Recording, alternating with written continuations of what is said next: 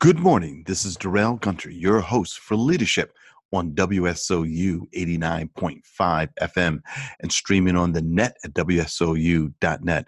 I'm so happy today that we're going to do a three part series on blockchain. And we're looking to demystify what is blockchain in our listeners' minds. We want to share with you some case studies that we think will help to illuminate how blockchain is going to not only transform the information industry, but all businesses as well. So I thought I would like to start off with uh, to give you an overview about this three part series, what it's going to cover. Of course, we're going to provide you an, an overview of, of, of what blockchain is. I would like to introduce an exercise, a SWOT analysis for you to do in the comfort of your office of your home. Then we'd like to dive into the technology and history of blockchain, which I'd like to talk about the five W's of blockchain and what is it, when did it start, where, why, who, and, and how. Uh, then we'll move into an ideation exercise, uh, which you can share with your team. Um, we can also talk about a, we're going to do an exercise on a potential strategy and next steps and give you a summation. So, over the next three Saturdays, um, we're going to cover these particular topics. And um, I will also invite you to contact me personally as this series is a full fledged seminar that we're doing uh, as part of the Gunter Media Group offerings. Um, but let me let me let's start off by let me pose a, a few questions to you why doesn't the US have a modern high speed train system? Why hasn't the US solved the water levy issue in Houston and New Orleans? Why can't the US have a national water system to transport clean water to all 50 states? Why is it that the US does not have a national electronic grid to leverage solar and wind power to provide energy throughout the United States?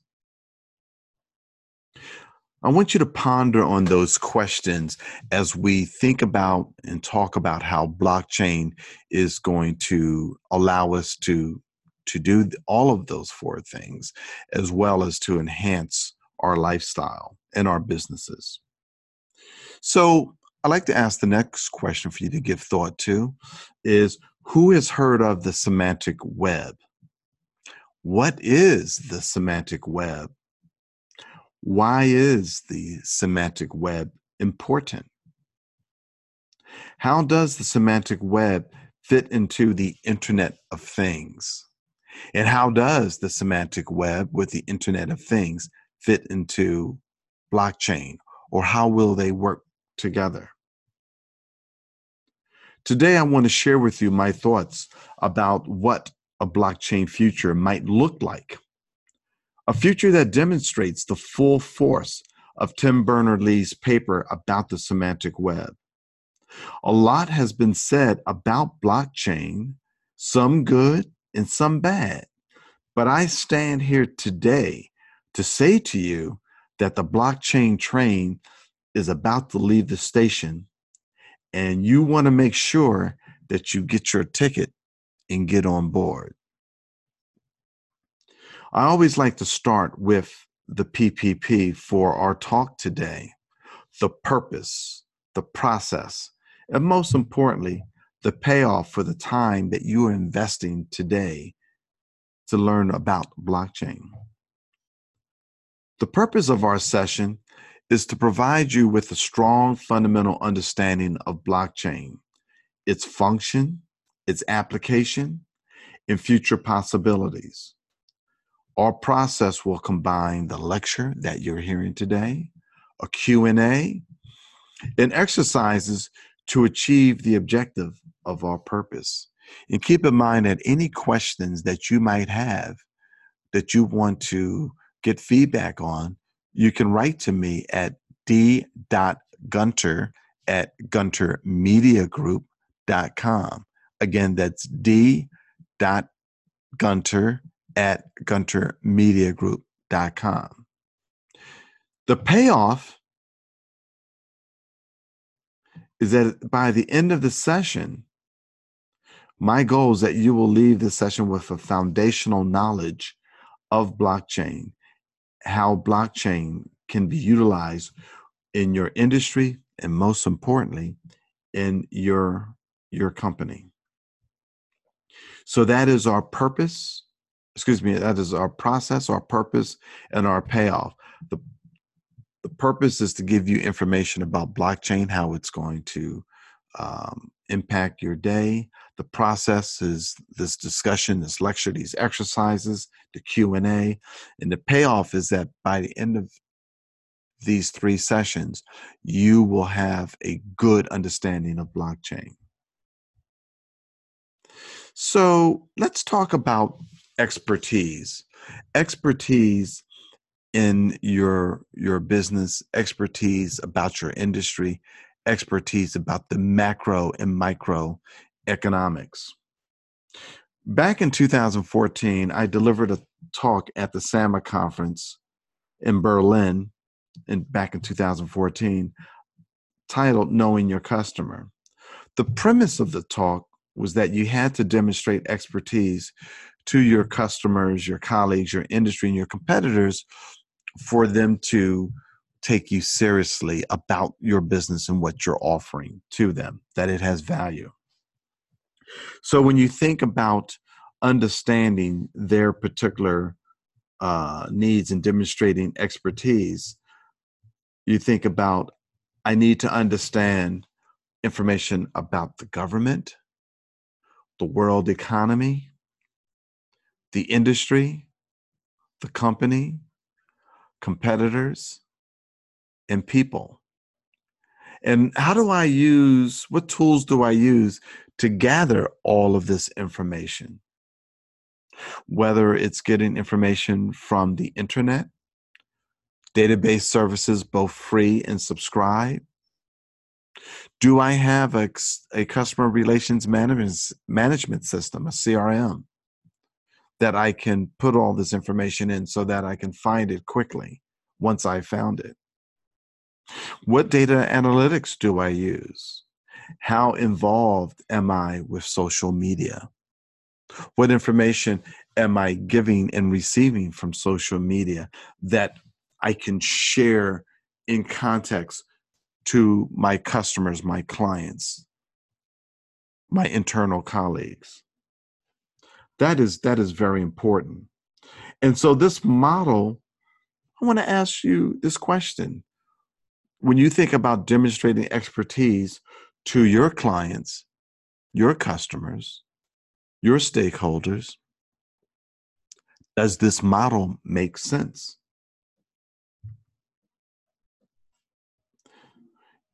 if you have another way of demonstrating expertise or tools that you're using, how would you match these tools against the model that we just discussed? This is why this session on blockchain is so important to building and enhancing your knowledge and expertise to your clients because you want to make sure that you're able to convey to them the significance of blockchain and how it's going to enhance your business relationship with them and enhance their business. So let's let's do a, a quick exercise. You're at home, in your office, in your study, and uh, we're going to talk about doing a SWOT analysis of your of your current company. If you had to think about internally, when we think about a SWOT analysis, internally we think about your strengths and your weaknesses. Also, I want you to think about externally of your opportunities and threats. What I like for you to do is to set this this SWOT analysis up three or four points in each category is good. But I want you to think about, based upon the SWOT analysis, how many of you feel that blockchain will help your company to develop initiatives, if you will, that will address the weaknesses of your SWOT, but also provide you new opportunities.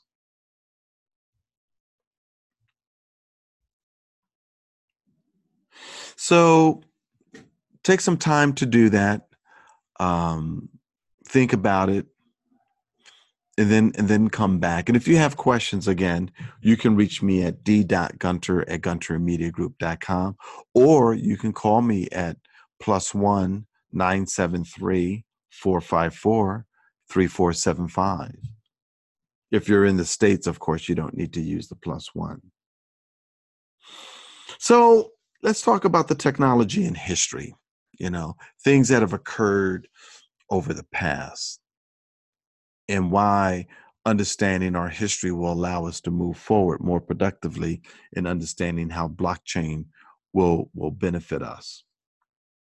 If history has taught us anything, it is that we are not perfect in our assessment of new technology, and that even the most brilliant minds can miss an opportunity. Can you think of an example of how a company missed out on a technology opportunity? How many of you have heard of Bloomberg? Everybody, right? Everybody knows Bloomberg and Michael Bloomberg. What a great success story it is. But I ask, how many of you have actually heard of Telerate? I would venture to say that only probably 5%, if that, of our listeners right now have heard of Telerate. But before Bloomberg, there was Telerate. The Telerate system was the dominant terminal for the fixed income securities in the world, for all of the fixed income security traders. They were founded in 1969. They were a leader in this space. Dow Jones and Company Incorporated initially purchased a 32% stake in Telerate in 1985 for 285 million. Eventually, Dow Jones would buy the remaining shares, bringing their total investment to $2 billion. Bloomberg was founded in 1981, and their terminal started to show up first in Merrill Lynch offices in 1985. Merrill Lynch was an investor in the new company, and the Bloomberg terminals were only placed in the Merrill Lynch office at one terminal per office. The feature rich terminal was priced hundreds of dollars more than the Telerate terminal. Once they started to sell their service to other financial houses, these financial houses had several Telerate terminals, so they could only afford one or two Bloomberg terminals. By 1998, Bloomberg had totally displaced Telerate, and Dow Jones had to sell Telerate to Bridge Information Systems for $510 million, a loss of 1.4 billion. What happened? How did Telerate lose their luster, their dominance? Their market share to Bloomberg. Data, la- data analytics, back office systems, and customer service were the culprits. Example number two Blockbuster was founded in 1995 and became the dominant player in the consumer movie rental business, only to be upended by Netflix, who was founded in 1997. Netflix Net- Netflix created a business model with their mailing CDs versus Blockbuster with their brick and mortar stores. The Netflix business model provided selection, convenience, low price, and satisfaction.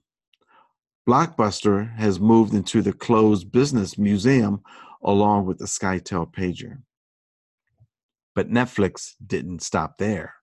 Instead of just shipping DVDs, Netflix created a streaming service that would compete with the premium channels like HBO. Back in 2011, HBO's CEO stated that Netflix was not a competitor, only for him to see Netflix to overtake them. HBO, a part of Time Warner, was recently sold to AT&T, and back in March of this year was quoted saying, "Netflix doesn't have a brand."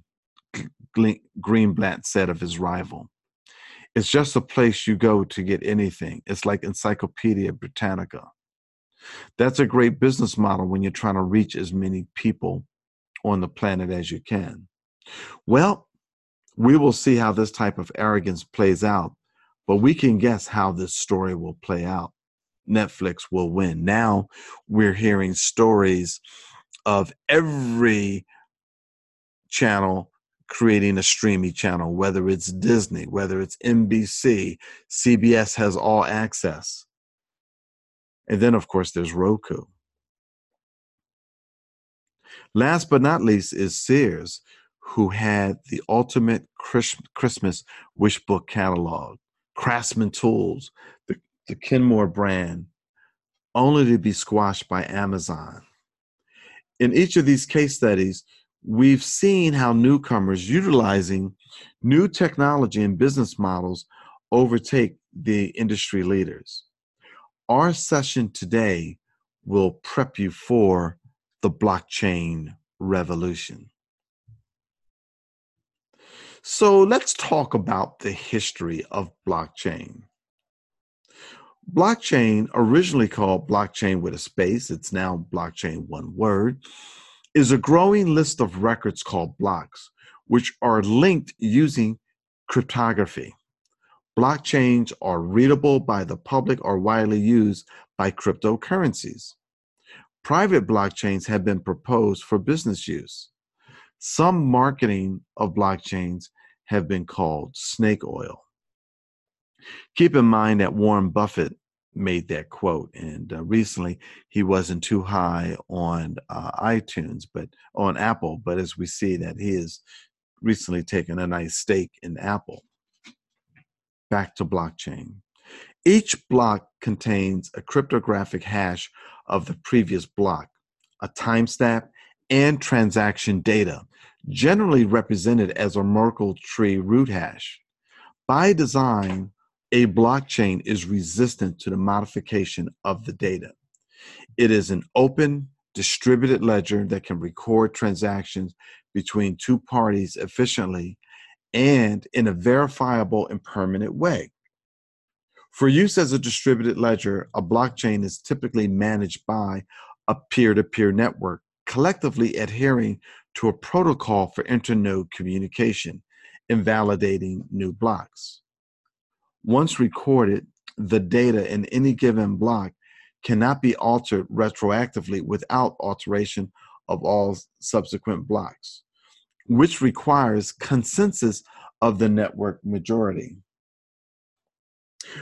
Though blockchain records are not unalterable, blockchains can be considered secure by design and exemplified a distributed computing system with a high Byzantine fault tolerance. Decentralized consensus has therefore been claimed with a blockchain. Blockchain was invented by Satoshi Nakamoto in 2008 to serve as the public transaction ledger of the cryptocurrency Bitcoin. The invention of the blockchain for Bitcoin made it the first digital currency to solve the double spending problem with the need of a trusted authority or central server. The Bitcoin design has inspired other applications. So, Bitcoin was the first blockchain. So, let's investigate the five W's of blockchain of course, we've talked about Satoshi Nakamoto, who started blockchain, is the name used by the unknown person or people who developed Bitcoin. They authored the Bitcoin white paper and created and deployed Bitcoin's original reference implementation. As part of the implementation, they also devised the first blockchain database. In the process, they were the first to solve the double spending problem for digital currency using a peer to peer network. They were active in the development of Bitcoin up until December 2010. The main blockchain, when you look at a blockchain formation, the main chain, which is in black on my diagram, which unfortunately you can't see, but I'll give you a visual, consists of the longest series of blocks from the Genesis block green to the current block. Orphan blocks, which are purple, exist outside of the main chain. So when we think about what is blockchain, when we think about the structure, a blockchain is a decentralized, distributed, and public digital ledger that is used to record transactions across many computers so that the record cannot be altered retroactively without the alteration of all subsequent blocks and the consensus of the network. This allowed the participants to verify and audit tra- transactions inexpensively. A blockchain database is managed autonomously using a peer to peer network and a distributed timestamping server. They are authenticated by mass collaboration powered by collective self interest. The result is a, wor- is a robust workflow where participants' uncertainty regarding data security is marginal. The use of a blockchain remo- removes the characteristics of infinite re- reproducibility from a digital asset. It confirms that each unit of value was transferred only once, solving the long standing problem of double spending. Blockchains have been described as a value added protocol.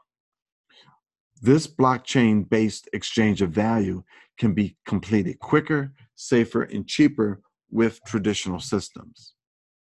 A blockchain can assign title rights because, when properly set up to detail the exchange agreement, it provides a record that compels an offer and acceptance. So, blocks, right? Blocks hold batches of valid transactions that are hashed and encoded into a Merkle tree. Each block includes the cryptographic hash of the prior block in the blockchain, including linking the two. The link blocks form a chain. This iterative process confirms the integrity of the previous block all the way back to the original Genesis block. Sometimes separate blocks can be produced concurrently, creating a temporary fork. In addition to a secure hash based history, any blockchain has a specified algorithm for scoring different versions of the history so that one with the higher value can be selected over others. Blocks not selected for inclusion in the chain are called orphan blocks. Peers supporting the database have different versions of the history from time to time. They keep only the highest scoring version of the database known to them. Whenever a peer receives a higher scoring version, usually the old version with a single new block added, they extend or overwrite their own database and retransmit the improvement to the peers. There is never an absolute guarantee that any particular entry will remain in the best version of the history forever. Allow me to repeat that. There is never an absolute guarantee that any particular entry will remain in the best version of the history forever. Because blockchains are typically built to add the score of new blocks onto old blocks, and because there are incentives to work only on extending with new blocks rather than overriding old blocks, the probability of an entry becoming superseded goes down exponentially as more blocks are built on top of it, eventually becoming very low. For example, in a blockchain using the proof of work system, the chain with the most cumulative proof of work is always considered the valid one by the network. There are a number of methods that can be used to demonstrate a sufficient level of computation. Within a blockchain, the computation is carried out redundantly rather than in a traditional segregated and parallel manner. Block time. The block time is the average time it takes for the network to generate one extra block in the blockchain. Some blockchains create a new block as frequently as five seconds. By the time of block completion, the induced data becomes verifiable. In cryptocurrency, this is practically when the transaction takes place. So shorter block times mean block time means faster transaction. The block time for Ethereum is set between 14 and 15 seconds, while for Bitcoin it's 10 minutes. Hard forks. This section is transcluded from fork blockchain. A hard fork is a rule change such that the software validating according to the old rules will see the blocks produced according to the new rules as invalid. In case of a fork, a hard fork, all nodes meant to work in accordance with the new rules need to upgrade their software. If one group of nodes continues to use the old software while the other nodes use the, the new software, a split can occur. For example, for example, Ethereum has hard forked to make whole the investors in the DAO, which had been hacked by exploiting a vulnerability in its code. In this case, the fork resulted in a split, creating Ethereum and Ethereum Classic chains. In 2014, the Nxt community was asked to consider a hard fork that would have led to a rollblock, a rollback of the blockchain records to mitigate the effects of a theft of 50 million NXT from a major cryptocurrency exchange. The hard fork proposal was rejected and some of the funds were recovered after negotiations and ransom payment. Alternatively, to, to prevent a permanent split, a majority of nodes using the new software may return to the old rules, as was the case of Bitcoin split on March 12, 2013. So, ladies and gentlemen, for this week's episode of the three part series of blockchain, what have we talked about today? We have, we have talked about a little history of technology, um, technology in regards to folks were missing the boat. We, we talked about um, demonstrating expertise and why it's important for you as a business owner, participant, employee to understand blockchain, how it will affect your company, your, your industry. We also did the SWOT exercise, which gives you time to really evaluate the SWOT of your business and how blockchain uh, can enhance that. We also talked about about technology and history and how some folks have have missed the boat and why it's important for you to understand uh, blockchain and how it, it's going to enhance your your your your business. We also talked about the history of blockchain and how it got started, and then we started to get into the five W's of blockchain, and we, which we which of course we covered. Who started blockchain, what is blockchain, talked about the structure, and we're still in that part. And next week, we're going to pick up our discussion in this area, and we're going to talk about the decentralization and openness of blockchain, as well as the permissionless systems that blockchain creates. So there's much more to come, ladies and gentlemen. And uh, if you have any questions, uh, you can reach me at 973 454 3475, or you can write to me at d.gunter at guntermediagroup.com. This wraps up part one of our series on blockchain. I hope you have a great weekend and remember that leadership begins with you. This is Darrell Gunter, host of Leadership with Darrell Gunter on WSOU 89.5 FM and streaming on the net at WSOU.net.